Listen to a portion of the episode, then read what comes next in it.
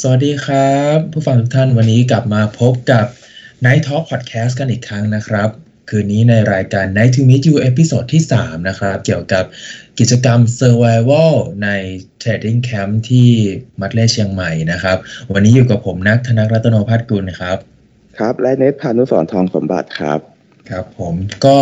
ก่อนอื่นเลยเนี่ยต้องมาเกริ่นกันนิดนึงว่า กิจกรรม Survival นี่ คืออะไรนะครับ เพราะว่าหลายๆ คนเนี่ยอาจจะเคยเห็นในมัดเลย์ channel ทาง YouTube นะ ที่แบบว่ามีเทรดเดอร์ไป field trip ต่างประเทศการได้เงินไปจำกัดมากๆ แล้วก็ต้องอยู่กินหาอาหารกันด้วยเงินก้อนนั้นจากการเทรดไม่ได้เอาเงินก้อนนั้นไปซื้อข้าวนะ แต่มันก็ต้องเอาเงินก้อนนั้นเป็นทุนในการเทรดเพื่อเอาไปซื้อข้าวถูกไหมครับเน็ตใช่ใช่คือคือระบบมันจะเป็นอย่างนี้ครับพี่ไอ้วิธีการ survival อะครับ เราจะได้ให้เทรดก่อน ก่อนก่อนออกไป survival ช่วงหนึ่งสมมติว่าเราจะ survival กันช่วงต้นเดือนใช่ไหมครับ ครับ ช่วงปลายเดือนนะครับ มันก็จะมีพอร์ตมาให้เราเทรดล่วงหน้าก่อนประมาณหนึ่งสัปดาห์ก่อนก่อนไป ครับ แล้วเราจะเอาเงินนั้นนะเป็นเงินแบบ budget ติดตัวไปไปใช้ในในต่างแดน แล้วพอเราไปต่างแดนหรือไปที่อื่นๆแล้วอะครับ เราก็จะไม่ได้สามารถใช้เงินจากจากกระเป๋าตังค์ของเราได้ ต้องใช้จากพอร์ตที่เราเทรดอย่างเดียวครับ ครับ คือหมายความว่าพอพอไปอย่างนี้ก็ยึดกระเป๋าตังค์กันไปเลยแหละว่างั้นใช่ไหมก็ก็เรียกว่าอย่างนั้นได้เลยครับ ครับ แล้วแล้วทำไมเรา คือสายตาจากคนนอกนะ อย่างสายตาพี่เองในสมัยก่อนเนี้ย พี่ก็รู้สึกว่าแบบ เออ มันแปลกดีนะ มันดูทำไปทำไมวะทำไมทำไมเทรดเดอร์ในในแคมป์ของมัดเลย์เชียงใหม่ต้องมาทำอะไรแปลกๆกันแบบนี้ด้วยครับทำไมต้องทำให้ ชีวิตมันยากครับ ก็จริง ๆ แล้วการ survival เนี่ย มันจะทำให้เรารู้ว่าจริง ๆ แล้วร่างกายหรือชีวิตเราอะ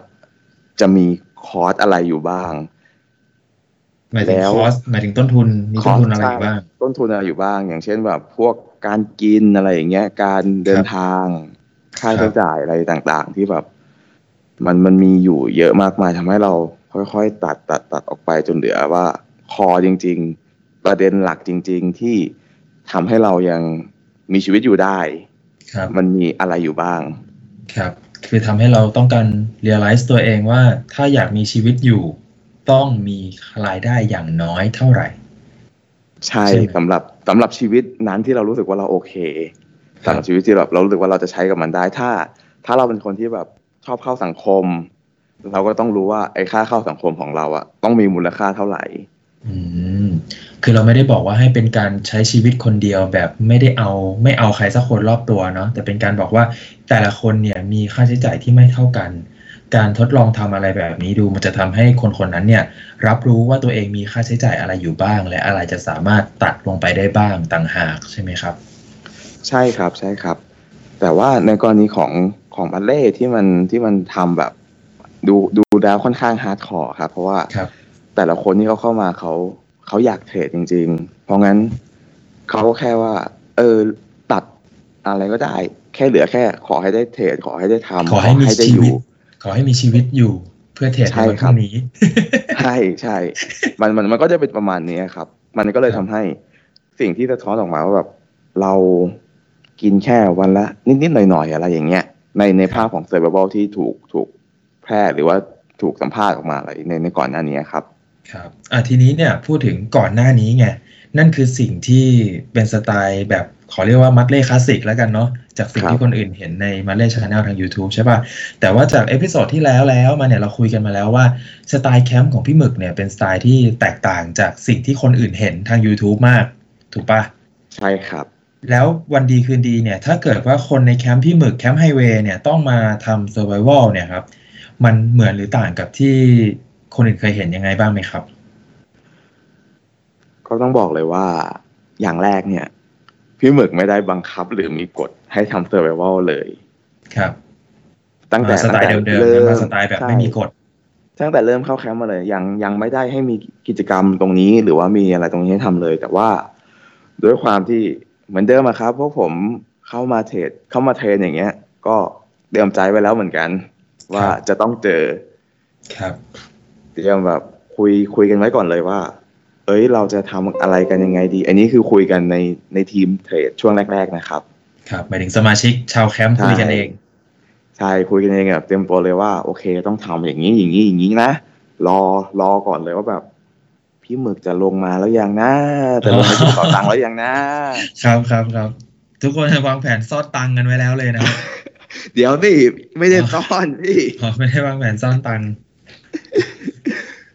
ก็ไม่ได้ซ่อนแต่อาจจะวางแผนเตรียมกับแม่ค้าอะไรอย่างเงี้ยแบบเดี๋ยวไม่ขคอรับดีลราคาถูกหน่อยอะไรอย่างนี้ไม่แต่วันนั้นก็ไม่เกิดขึ้นใช่ไหมพี่หมึกก็ไม่ได้มายึดกระเป๋าตังค์สักทีใช่รอลุ้นเลยว่า เมื่อไหร่จะถือกล่องลงมาเก็บกระเป๋าตังค์พวกผมนะอะไรอย่างเงี้ยครับอันนี้หมายถึงว่าในในในวันแรก ๆ ที่ไปอยู่ที่แคมป์เมื่อหลายปีก่อนเลยใช่ไหมครับครับในช่วงช่วงเดือนสองสามเดือนแรกเลยครับ ครับผม พอไม่มีกฎแล้ว ไม่มีบอกอะไรแล้ว เราก็ เอาอีกละภาพนี้มาแล้วคือแบบ ความไม่รู้อะไรเลย พอเราไม่รู้อะไรเลยเราก็แบบ เอ๊ะ หรือว่า เราลองซ้อมก่อนดีไหมครับ เพราะว่าเราก็ไม่รู้ว่ามันจะเกิดเมื่อไหร่ หรือเราไม่รู้ว่า หรือพี่หมึกจะให้เราทำเอง หรืออะไรเราไม่รู้เลยตอนนั้นนะครับ ครับ เราก็เลย เอ๊ะ เราซ้อมดีกว่า ครับ ตอนนั้นก็ เริ่มเลยก็คือวิธีเซอร์ว่าของผมอะก็จะเป็นก็ลองดูว่าข้าวหนึ่งกล่องมัน ร้านป้าแถวๆนั้นมันก็สามสิบถึงสามสิบห้าครับ แล้วแต่ครับแล้วแต่ของที่เราสั่งใช่ไหมครับ ครับ สิ่งแรกที่ผมทำเลยก็คือลองว่าข้าวหนึ่งกล่องตรงเนี้ย ผมสามารถกินได้หนึ่งวันอิ่มไหมอือหืออันนี้คือต้องอยู่ภายใต้แอคทิวิตี้เดิมๆนะครับ ก็คือยังออกกำลังกาย ยังเข้ากะอยู่เหมือนเดิมครับยังทำทุกอย่างทุกสิ่งทุกอย่างเหมือนเดิมครับ ครับ ก็ก็ทดลองทำดูแล้วก็ มันก็ช่วงแรกต้องบอกเลยว่ายากอือหือเพราะร่างกายยังปรับตัวกับอะไรแบบนี้ไม่ได้ แต่ว่า ไม่รู้ว่าป้าเขาใจดีหรือเปล่าเขาก็ให้เยอะขึ้น ให้ให้แบบให้เต็มกล่องอะครับ ครับ เออก็ก็เล่าให้ป้าเขาฟังว่าเออเนี่ยทำอะไรยังไงสุด ท้ายก็อ๋อก็ได้แบ่งไปว่า โอเคหนึ่งกล่องเรากินสองมื้อก็อยู่ได้ แต่ว่าใช้เวลาปรับตัวนานมากประมาณหนึ่งถึงสองสัปดาห์ครับ คือหมายความว่าช่วงหนึ่งถึงสองสัปดาห์แรกนี่คือทนหิวเลยแสบท้องเลยใช่ไหมใช่ใช่ครับ ก็ยังเรียกว่าโชคดีที่พี่หมึกที่แคมป์มี supportน้ำให้อ่าครับ อ่า วันหนึ่งก็สองขวด ซึ่งที แบบเนี้ยมันจะแตกต่างกับภาพที่คนอื่นเคยเห็นทางมั d เลชาแนลใช่ไหมว่า อันนั้นคือจะเป็นการเทรดเพื่อเลี้ยงชีพ แต่อันนี้ใช่ครับเป็นการพยายามที่จะใช้ชีวิตอยู่ด้วยค่าใช้จ่ายขั้นต่ำที่สุดเท่าที่จะเป็นไปได้ โดยที่ยังทำกิจกรรมต่าง ๆ เหมือนเดิมถูกไหมครับ ใช่ครับลดคอร์สลงมาให้แบบให้ต่ำที่สุดเลย เพราะว่าผมก็ไม่รู้ว่า ถ้าผมต้องไปเทรดตรงนั้นจริง ๆอะผมจะสามารถ มีแบบมีค่าใช้จ่าย เรียกว่ามีรายได้เข้ามาได้เท่าไหร่ต่อวันต่อวีคอย่างเงี้ยเผลอๆเผลอๆจะเทรดเลี้ยงตัวเองไม่พอเสียด้วยซ้ำถ้าเป็นแบบนั้นอะไรอย่างงี้ใช่ไหมกลัวจะพลาดด้วย ใช่ใช่กลัวกลัวกลัวจะพลาดแล้วก็กลัวว่าแบบ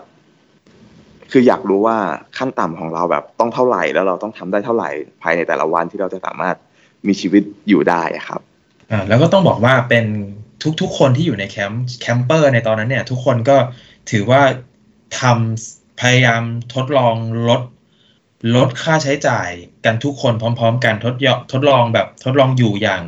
เรียกได้ว่าไงอะอยู่อย่างหนังหุ้มกระดูกกันทุกคนในแคมป์โดยที่พี่ปลาหมึกไม่ได้มาลีดถูกปะใช่ครับ ไม่ได้บอกไม่ได้อะไรเลยครับพวกเราซึ่งตอนนั้นทุกคนลองทำกัน ทุกคนลองทำพร้อม ๆ กันแล้วแบบมีทิปมีทริกอะไรมาแชร์กันยังไงไหมฮะ มันก็น่าจะเป็นเรื่องของการว่าจะกินอะไรให้มันอิ่มนานๆมากกว่าครับอ่าครับ ของผมนี่ก็จะเป็นพวกสายข้าวกับขนมปังอือฮึตอนนั้นก็ลองลองแบบสะสมเงินดูว่า โอเค ถ้าวันละสามสิบบาท มันถ้าหนึ่งอาทิตย์มันก็ยี่สิบเอ้ยสองสองร้อยกว่าบาทถูกไหมครับสองร้อยสิบบาท ก็แบ่ง งบส่วนหนึ่งครึ่งหนึ่งก็คือหนึ่งร้อยบาทเลย ไปซื้อขนมปังโฮลวีตอันนี้ก็ด้วยความโชคดีเหมือนกัน ข้างๆแคมป์อะครับ มันจะมี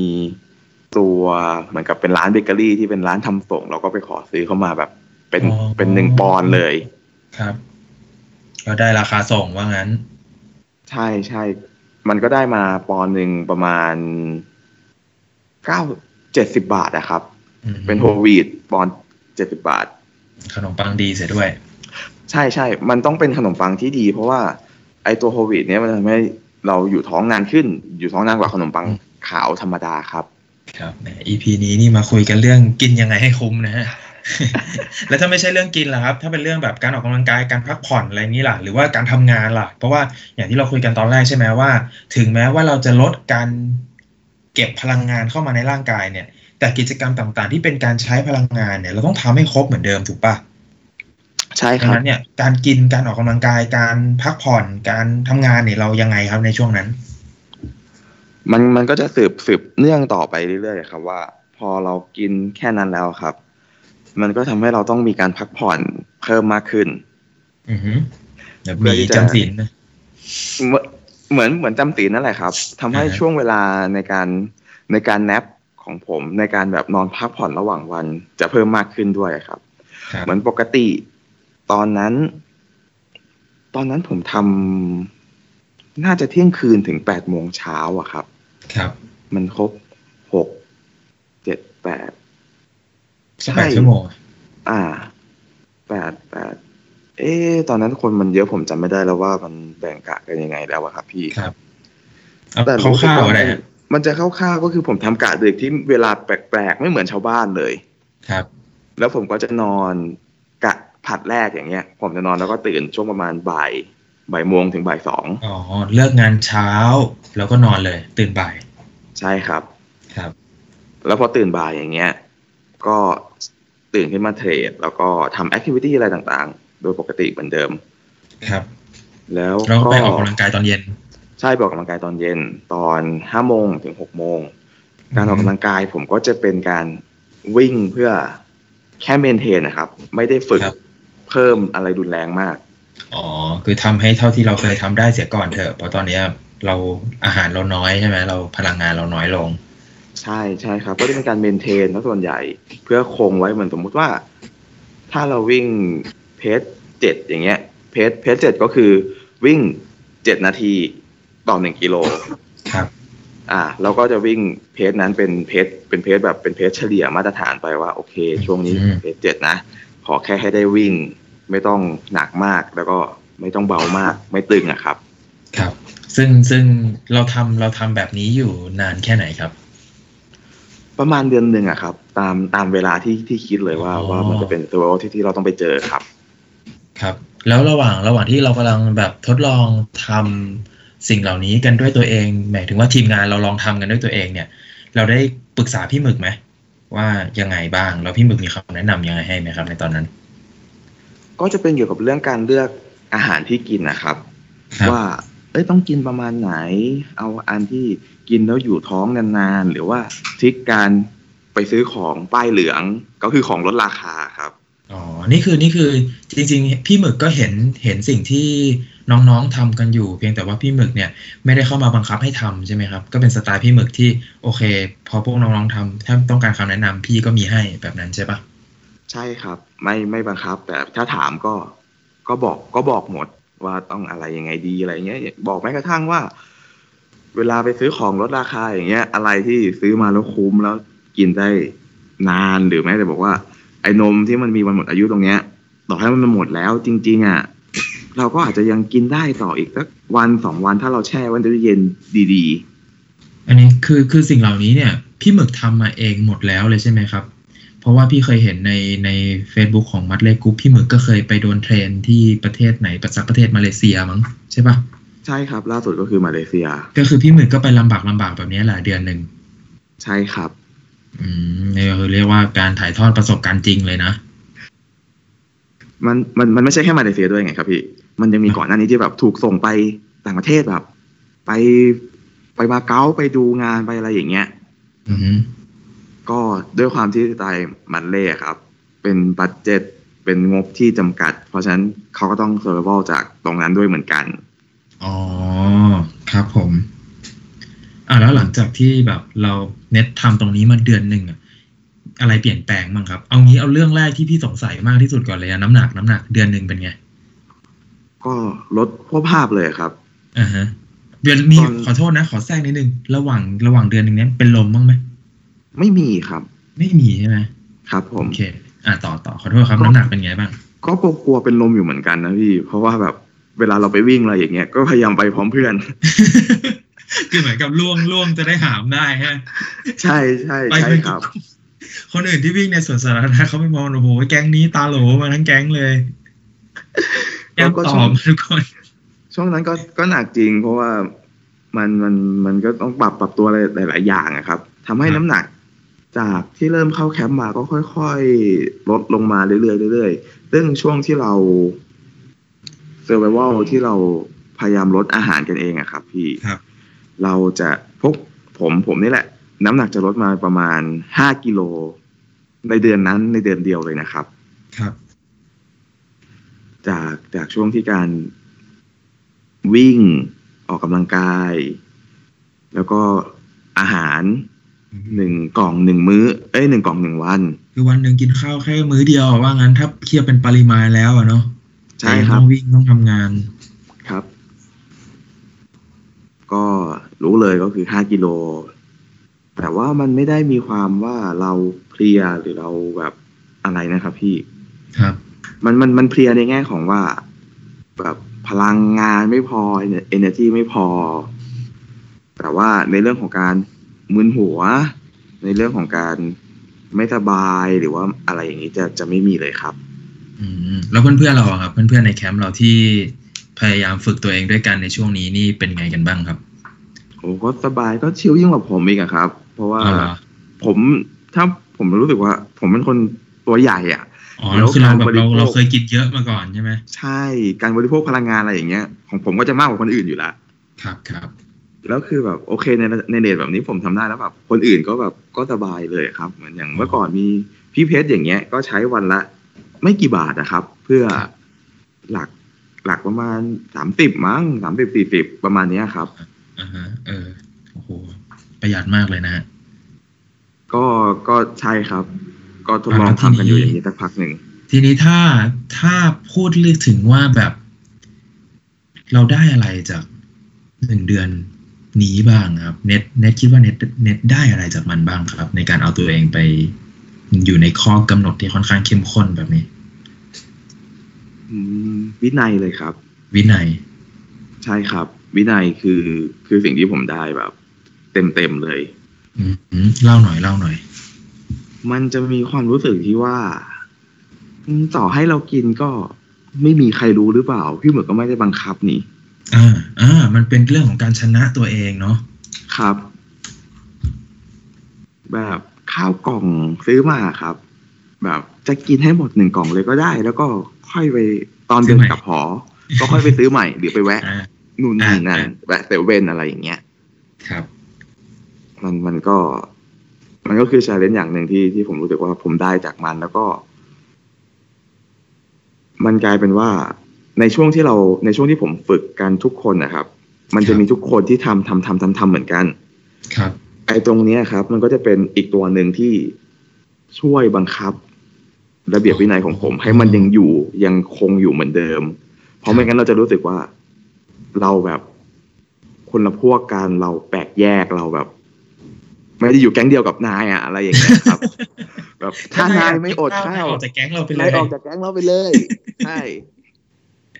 โอเคครับ แล้วในเรื่องวินัยที่ได้เรื่องความอดทนที่ได้มาเนี่ยครับ มันเอฟเฟกกับสไตล์การทำงานสไตล์การเทรดไหมครับ ในสุดท้ายแล้ว สุดท้ายแล้วมันก็ทำให้เรามีความอดทนและความอดทนตรงเนี้ย มันเอาไปใช้กับการเทรดได้ก็คือ เราก็แค่รอเวลาที่มันควรจะ action จริงๆครับบางครั้งคือการเราจะรู้สึก เอาเลยเน็ตเล่าเลยครับ ครับ บางครั้งเราจะรู้สึกว่า เราจะคันไม้คันมืออยากยิง หรือเรารู้สึกว่า เราไม่มีเงินแล้วอะ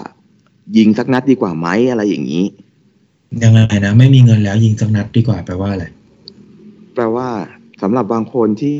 ต้องเทรดเพื่อเลี้ยงชีพจริงๆอะครับ ครับ เขาอาจจะต้องใช้เงื่อนไขตรงนี้ในการในการเปิดไม้เทรดบางอ๋อครั้งอาจจะยังไม่มีจังหวะไม่มีสัญญาณจริง ๆ แต่ว่าหิวแต่กลัวไม่ได้แคทโฟกลัวไม่ได้แคทโฟใช่ก็เลยต้องใช่เปิดอ่าใช่ซึ่งตรงนี้แหละผมว่าสามารถเอามาประประยุกต์กับการเทรดได้ว่า โอเค ก็รอก่อนแล้วกันถ้ามันยังไม่ถึงจังหวะไม่ถึงสิกแนลจริง ๆ ก็ ไม่ต้องไปฝืนยิง เพราะว่า ต้องยิงอะครับ ครับ มันทำให้เรารู้สึกอดทนมากขึ้น มันทำให้เรารู้สึกว่าไม่เป็นไรไม่ยิงก็อยู่ได้ ใช่ครับ ใช่ครับ อืมโอเคครับ ดังนั้นเนี่ยนี่กำลังจะบอกว่า หลังจากที่ผ่านการเทรนตรงนี้มาแล้วเนี่ย เรารู้สึกว่าจิตใจเรามั่นคงขึ้นใช่ไหมเราเราไม่โดนเราเราไม่วูบวาบไปกับตลาด ใช่ปะ ใช่ใช่ครับอืมจริง ๆ ไม่ไม่ใช่แค่สำหรับกับตลาดนะ มันมันในหลาย ๆ เรื่องด้วยอย่างเช่น อย่างแรกเลยก็คือเรื่องพอเราเราทำงานอะครับ พี่เราก็มีเพื่อนมีฝูงอะไรใช่ไหมแล้วเขาแบบค่าใช้จ่ายเขากับเรามันก็คนละเขาเรียกว่าไงอะ life life lifestyle ของของเราของเขาว่าคนละแบบกันเลย ครับ แล้วพอเรามีความอดทนตรงเนี้ย มันทำให้เรารู้สึกว่า เราก็ก็อยู่ได้เหมือนกัน ถึงแม้ว่าอืมจะแตกต่างกันในเรื่องของการกิน การอยู่อาศัยหรือว่าการใช้ชีวิต แต่มันก็ ก็แล้วไงมันก็อยู่ได้เหมือนกัน แล้วเราก็อยู่ได้ มันทำให้เราตลาดภาพของการที่ว่าเราต้องใช้เงินเราต้องใช้อะไรตรงนี้ออกไปเลยอะครับอือฮึคือหมายความว่าพี่เคยจำได้ว่า พี่เคยอ่านสเตตัสพี่ต้านอันหนึ่งที่พี่ต้านบอกว่า น้องบอกน้องอยากรวย แต่สุดท้ายแล้ว น้องไม่ได้อยากรวย น้องอยากเอาตังค์นั้นไปโซเชียลมากกว่า จริง ๆ แล้วสิ่งที่น้องต้องการคือสังคม น้องไม่ได้ต้องการเงิน ดังนั้นสุดท้ายก็ถูกต้องแล้วที่เงินจะอยู่กับพี่ อ่า ประมาณจำได้ประมาณนั้นไหมเลยจำได้ไหมประมาณนั้นเลย อันยาวๆใช่ไหมครับพี่เออสุดท้ายแล้วสุดท้ายแล้วก็ถูกแล้วที่น้องได้สังคม แต่พี่ได้เงิน ก็ก็ถูกแล้วนี่คือสิ่งที่เราแต่ละคนต้องการ ครับอะ เดี๋ยวขอสรุปนิดนึงครับว่าตั้งแต่ต้นมาเนี่ยในคลิปนี้นะเอ้ยใน EP นี้เนี่ยเราคุยกันถึงเรื่องทำไมต้อง survival ถูกปะซึ่งเน็ตก็บอกว่าเป็นการทำเพื่อฝึกความอดทน แล้วก็ทำให้รู้ว่าในแต่ละวันเนี่ยชีวิตมันต้องการอะไรแค่ไหนมันถึงจะอยู่ต่อไปได้ถูกไหมครับ ครับผม เพราะว่าสุดท้ายแล้วเนี่ย ความอดทนเนี่ยจะทำให้เราได้เปรียบในการเทรด เวลาที่เราจะ ไม่โดนตลาดกดดันง่าย ๆ ถ้าเราเป็นคนที่มีความอดทนมากกว่านะครับ แล้วก็ survival ในแบบของชาวไฮเวย์เนี่ย ก็จะแตกต่างจาก survival ที่หลายๆ คนเคยเห็นทาง m u d l e Channel มา เพราะว่าตรงนี้เนี่ยเป็นเป็น survival สไตล์ที่แบบว่าสมาชิกในแคมป์แต่ละคนเนี่ย พยายามตั้งกฎกันเอง ฝึกกันเอง ตั้งใจทำกันเอง โดยไม่ต้องมีใครมาบังคับ แล้วก็ทำได้สำเร็จ ตลอดทั้งหนึ่งเดือนที่กำหนดเวลาไว้เลยถูกไหมครับ ใช่ครับหืมแล้วสุดท้ายแล้วเนี่ยสิ่งที่ทำให้เกิดประโยชน์ขึ้นมาก็คือทำให้แต่ละคนเนี่ยรู้สึกใช้ energy กันได้อย่างมีประสิทธิภาพมากขึ้น ลดต้นทุนการใช้ชีวิตมากขึ้น และที่สำคัญก็คือ อดทนมากขึ้น แล้วก็เทรดได้ในจังหวะที่ตัวเองตั้งใจจะเทรดจริง ๆ ไม่โดนตลาดหลอกให้บูบวาบไม่แบบจิตใจเตลิดไป ถูกปะเพราะว่าความอดทนเราเพิ่มขึ้นแล้ว ใช่ใช่ใช่ครับ โอเค อะ ทีนี้อันนี้ก็เป็นเนื้อหาของการ survival ในสไตล์ของ Highway Camp ในสไตล์ที่ลูกศิษย์พี่หมึกคิดค้นกันเอง ตั้งใจทำกันเองแล้วนะครับ ตอนหน้าตอนหน้าเราอยากพรีวิวนิดนึงว่าเน็ตอยากเอาประสบการณ์อะไรในแคมป์มาเล่ากันต่อครับคราวหน้าเนี่ยเป็นเรื่องของการที่บอกว่าแคมป์เทรดยังไงและนอกจากจะเทรดเนี่ย ต้องทำงานอะไรอีกบ้างครับเน็ตมีพรีวิวให้นิดนึงไหมครับ ว่าคราวหน้าเราจะมาคุยกันเรื่องเทรดแล้วแหละในที่สุดเล่าอะไรได้บ้างครับตอนนี้ ก็คือในเรื่องของการเทรดนะครับ ในในแคมป์จะมีการเทรดเป็นทีมกันส่วนมาก ซึ่งการเทรดเป็นทีมไม่ได้หมายความว่า ยิงยิงยิงเราตรงมายิง แต่ว่าจะเป็นการสื่อสารการวนกะ กันว่าอ๋อ24 ชั่วโมงอย่างเงี้ย เราครัทำบงานกันยังไงให้มันสมูทครับ เราส่งต่อกะกันยังไง เราสื่อสารกันยังไง นี่คือกลายเป็นว่าสำหรับใครที่เข้าใจว่า หัวใจของแคมป์คือการเทรดเน็ตบอกว่าไม่ใช่จริง ๆ การเทรดให้ดีมันอยู่ที่การสื่อสารต่างหาก เพราะว่าที่สำคัญเนี่ยการเทรดมันเป็นกีฬาประเภททีม ไม่ใช่กีฬาประเภทเดี่ยวถูกไหมฮะใช่ครับโหน่าสนใจนะครับ ใครที่นั่งเทรดคนเดียวอยู่บ้านอยากลองมาฟังแนวคิดใหม่ ๆ ในการทำงานเป็นทีมสำหรับอาชีพเทรดเดอร์นะครับ อย่าลืมติดตาม Night Talk Podcast ตอน Night to Meet You EP ที่ 4 EP หน้าวันเสาร์นะครับ เดี๋ยวยังไงเนี่ยวันนี้เนี่ย ผมกับเน็ตต้องขอลาไปก่อนนะครับ พบกันใหม่ EP หน้าครับ สวัสดีครับ ครับ สวัสดีครับ